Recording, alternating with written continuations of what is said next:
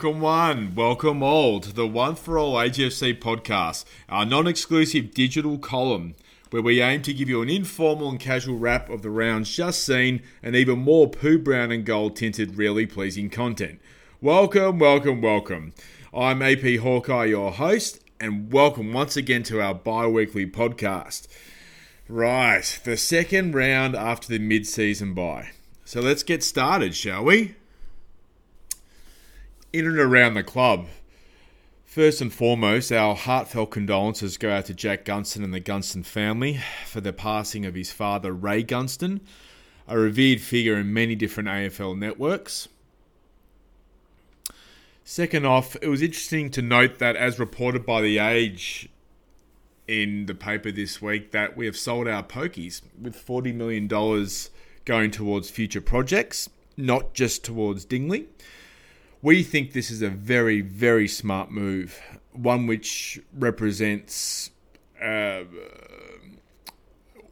divesting the club's fortunes in areas other than gaming, and also one that really helps and demonstrates us putting our money where our mouth is in terms of our social justice initiatives, because we do know that the spectre of gambling looms very large in Australian professional sport, and you only have to switch on the TV to watch any professional sports coverage to watch the ad space that online gaming takes. So this is a massive step in the right direction for our club. So well done, Hawthorn. Well done. Right, so even though it was reported in our column last week, we want to quickly cover the Hawthorn Bulldogs game at Marvel Stadium. Just to recap, we were absolutely smashed in stoppage in and around the contest. Oh, don't get us wrong. Our first quarter was unbelievable, but I think most of us knew that that was never going to be sustainable for a four-quarter period. Sammy and his team, I'm sure that's their ultimate goal, for us to play sustained four-quarter footy like that, but with our young developing side, that was never going to happen. Blank, I would consider this a very good baptism of fire, a really good debut, and he's only going to learn a lot from that. In the first half, he was amazing. However, second half, I think he got shown up a bit. He was getting taken up and around the ground by some more experienced forwards. However, that will only hold him in good stead for his future development. I really also think he needs to build the tank as he moves forward to stick with these guys when they're trying to run off him like that. Scrimmer was back to his amazing best with his performance, and you really do miss a player like Scrimmer when he's out of the side, when he comes back into the side, because he is living up to his top 10 draft pick billing, and we're just so happy that he's back in the starting 22. However, watch those blind handballs, mate. So we were a bit funny about those ones. Mitch Lewis. So after having freshly penned his deal with the Hawks, that would have to take him to the top highest paid player in the club, we believe, alongside James Sicily. He was wonderful, and he was proving every cent of his worth in that new contract with how he was going in that first quarter, first half, and throughout the game in general. And he really is a beacon of light now, forward line that's only going to get better and better, bigger and stronger. Another pre-season in him, and he will really be one to look out for. All he needs is a bit more support, and we'll get to that a little bit later in the podcast. Seeing Sir Sammy coach from the boundary was excellent as well, and very refreshing for our young and developing side, especially given that immediate feedback to those younger players as they were coming off the ground straight away. At one point, they saw the coverage zoomed to him and James Blank having a chat, which was wonderful. And with a young and developing side, that immediate feedback is what's required. So Sammy is doing so much right at the moment that it was so pleasing to see. The other notable highlight was, even though he went missing for patches of the game, Sammy Butler once again, just looks so dangerous in and around the contest. And, you know, this was exemplified by a strong contested mark and set shot at goal in the fourth quarter. He is definitely one to watch with his speedy growth and development into our senior side. And like a few other champion players that came before him, he's one that really sometimes you judge by his impact on the contest when he doesn't have the ball in hand. So that is a wonderful sign for him moving forward. Right, with that out of the way, we turn our attention to the Hawthorn Giants game at Giants Stadium. Well, it wasn't one for the purists, but the weather being what it was bloody horrible with the torrential rain, the downpour, and it was one of those games where it was going to be proper in and under contested footy, and one where you really were hoping that there was no injuries, and sadly we came away with a few injuries that we'll talk about as we go. Blank showed himself really well in the first quarter or two with quite a few different spoils. Also, what was interesting to see that we were still conceding goals out the back, but like we've talked about before, this is going to happen when we play this attacking style of football, this counter-attacking footy. Sometimes you're going to get caught out the back, and that was happening to us a few times as well. I really liked the passage of play with Butler onto C-Mac for our forward 50 entry to Moore, and then a shot at goal by Sicily. Potentially a glimpse into our future when we're next holding a Premiership Cup.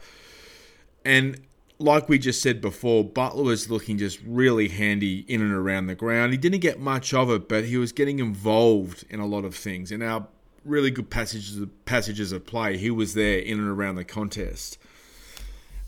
One thing we noticed as well with C-Mac, he's almost selfless to a fault, and that at times when he was really lowering the eyes in the forward 50, he would have been better off just backing himself and going for a shot at goal. But that was... it's wonderful to see that he's still, at this young age, he is first year after getting picked from the draft, he's doing the right things.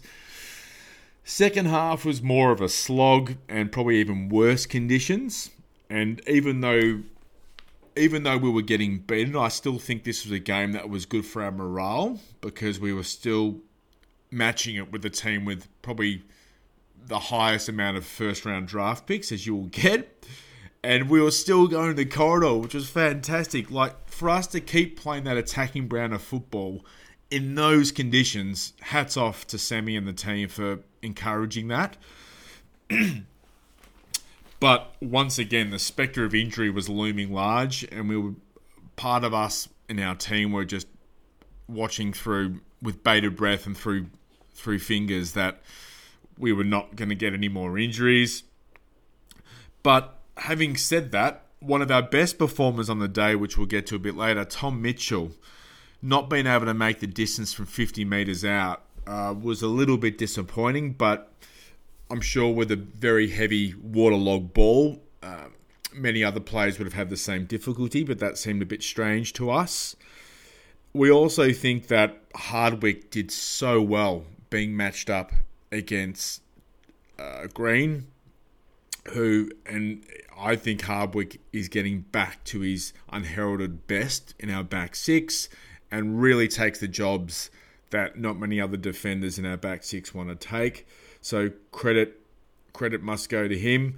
Our votes of the game was Tom Mitchell with 3 votes, Harry Morrison with 2 votes, and Sicily with 1 vote. We know Sicily had a lot of metres gained, but don't forget he did take a lot of kickouts. And he did run quite far and kick the ball quite far from those kickouts. So that can be a little bit of a misnomer or red herring with the stats. But we still think that Sicily, with his impact on the contest, I think he had 14 or 15 spoils. So that, you know, if it wasn't for James Sicily, we definitely think that we would have lost by a lot more than what we ended up losing by. So that was our takeaways from the game against the Giants. Honourable mentions must also go to C-Mac, Scrimmer and John. Jaeger, this game was built for players like Tom Mitchell and Jaeger with their hard contested footy in and under. And by the end of that game, it became very clear that the one thing that we wanted was to keep our injury sheet quite light, and it was very sad to see James Worpel go off with what we think and appears to be a shoulder injury that'll keep him out for a couple of weeks. We actually will get to this a little bit later, but we think this is, as horrible as that is for Warps, it's a great opportunity for someone else to come into the side. So our talking points from this game, like we just said, it was not one for the purists, with the weather being what it was and with a hard, tough, contested footy. But look, apart from the injury to Walpole, it was one where you're watching through gritted teeth, bated breath, whatever expression you want to use, because we were just praying that there was no more serious injuries. But on that note, with Gunner coming back into the side, you can't help but feel that surely a Jackson Callow would have gone better in the wet than putting Gunner in those conditions. Gunner still coming back from his injury. We believe he's still not cherry ripe. So why would you throw him into a game in torrential rain that was going to be hard, tough and contested like that? He was turning very slowly as well, Gunner. So it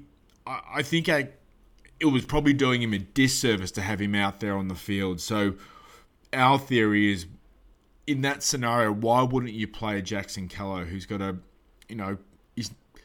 he's been given the nickname Buckets for a reason. He takes a great contested grab, so get him out there, roll him out, see what he can do in those conditions. On that note as well, as good as Tommy Mitchell played and Jaeger O'Meara played as well, I think this game also highlighted that we have to do our utmost as a club now to ramp up their value to potentially get them out the door at the end of the year. And that's probably a very unpopular take from us and our editorial team, but the longer the season goes on, the more married we are to that sentiment. We'll get to that a little bit later. Also during the week, which was of note, was the soft tissue injury to Chad. We also think this is a great time to keep him on ice for the rest of this year. Make sure he gets another good preseason in next year with a view to getting him giving him another solid shot next year. However, come end of season, if clubs approach us to discuss his availability, we should be all ears if that happens, and no deal should be off the table for us when it comes to Chad. And on that note, let's pray that Clarko does get that job, whether it's at GWS or wherever, because we dare say that he'll probably attempt to take a few of these blokes with him when he goes. On that note, we did look... We had a bit of time during the week, and we didn't want to put it on our Twitter, but we thought we would save it for a talking piece this week. But in our opinion, in no particular order, we really feel that we'll be trying to get rid of at least 6 of the following guys from our squad by the year's end, by either trading, delisting and or offering or paying them unders for future contracts, or basically saying to them we're going to be playing them at Box Hill for development purposes for our younger team and for the duration of their contracts at Hawthorn. Those names would be Tommy Mitchell, Jaeger O'Meara, Walpole, Chad Wingard, Shields, Gunner. With those names, we feel that at least 2 of those will probably be kept for depth purposes, in our opinions, because you need that to help develop culture with any younger squad of players.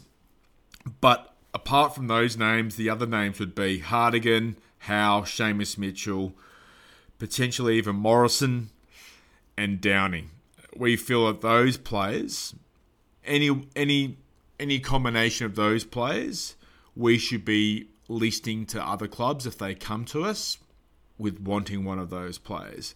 And potentially we can, at season's end, and we'll spend more time of this as the season goes on, but we should be working on the assumption that we're going to use all 4 of our picks for the draft at the end of the season, and also be looking to fill at least one of our rookie draft spots, plus maybe pick up between 1 to 3 free agents or free pickup players, a la Jack Scrimshaw. One name that wasn't on that list, but very, very close to being, was that of Jarman Impey. Now, we know he's coming back from his knee injury, but our biggest concern with our team is that whether or not he'll ever get back to that pre-knee injury form. We really hope and pray that he does, but it's not looking likely at the moment. Also, it was interesting to note from Rocket Rodney Eade's article from the Hawks Insiders during the week that he thinks Sammy and his team are doing well in terms of our rebuilding and development of youth, and that we're going to be looking to get at least one more elite midfielder on our list. We would even argue that we're probably two elite midfielders shy of where we should be right now. So let's hope with those aforementioned 4 draft picks plus a rookie draft plus our spots for free agency, we'll get at least 2 more in the door by season's end. Moving on to our Box Hill review. So, just like the senior team, this game was played in equally horrible conditions, and it was a very uncharacteristic Box Hill performance from our guys. Jekka was dropping uncontested marks, as was Jai Sarong. And it was still a men versus boys game, because the Giants still have a very, very strong second string side. So we really were not expecting to get too much out of this. However, in saying that, Kavara, who's not even AFL listed, was one of our standout performers. Is there any way we can maybe get him into our senior team by the end of the season? We wonder. The standout performers, though, from our AFL listed talent was definitely Finn and Ward, as well as DGB. So we are really hopeful and pushing and strongly advocating for all 3 of those to be included back in the senior lineup come this week when the match committee sits down. Let's all hope that happens sooner rather than later to really expedite their development. And that takes us to our preview against the Crows this Sunday at Marvel. So at the time of recording this podcast, the extended squad still is yet to be named, but on the back of what we've just said, we really cannot and should not go past Ward, Finn, DGB getting another chance at senior level this week, unless they're in the doghouse for whatever reason.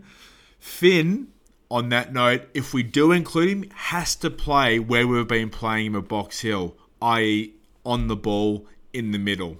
He's really shown his wares there, so I think we'd be doing him a disservice to get him in the side and not playing where we've been playing him at Box Hill. Same with Ward, as well as DGB.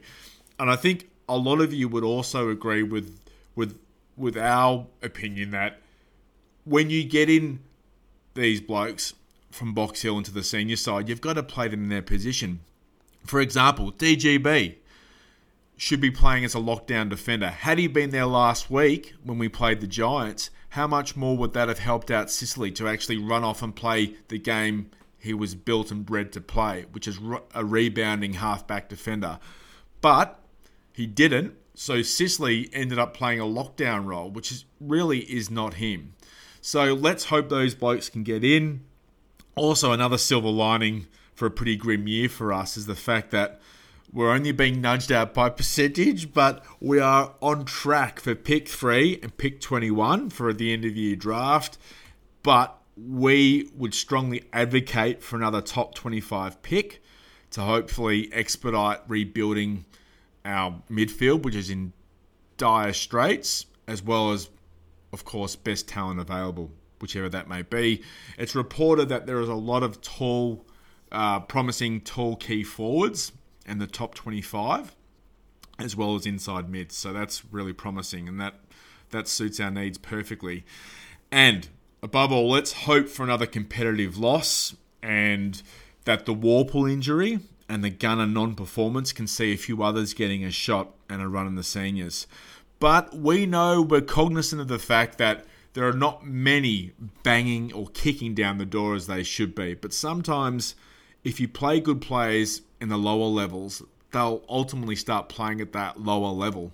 So you've got to put faith in them to bring them up, that they can rise to the occasion of playing senior footy. And we really hope that happens with not just our aforementioned Ward, Finn, DGBs, but also Callows as well. Even Saunders, we know, is doing some really good things in and around the ball at Box Hill.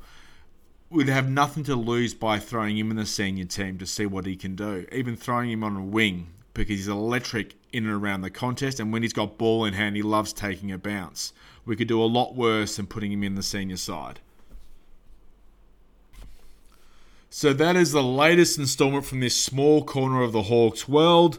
Please make sure you subscribe at www.oneforallhfc.com for more ill-advised and poorly informed mail and content throughout the season. We're currently working on more social media, and we'll revert in due course. But until next time, ride those bumps with the Green, Hawks fans. Bye for now.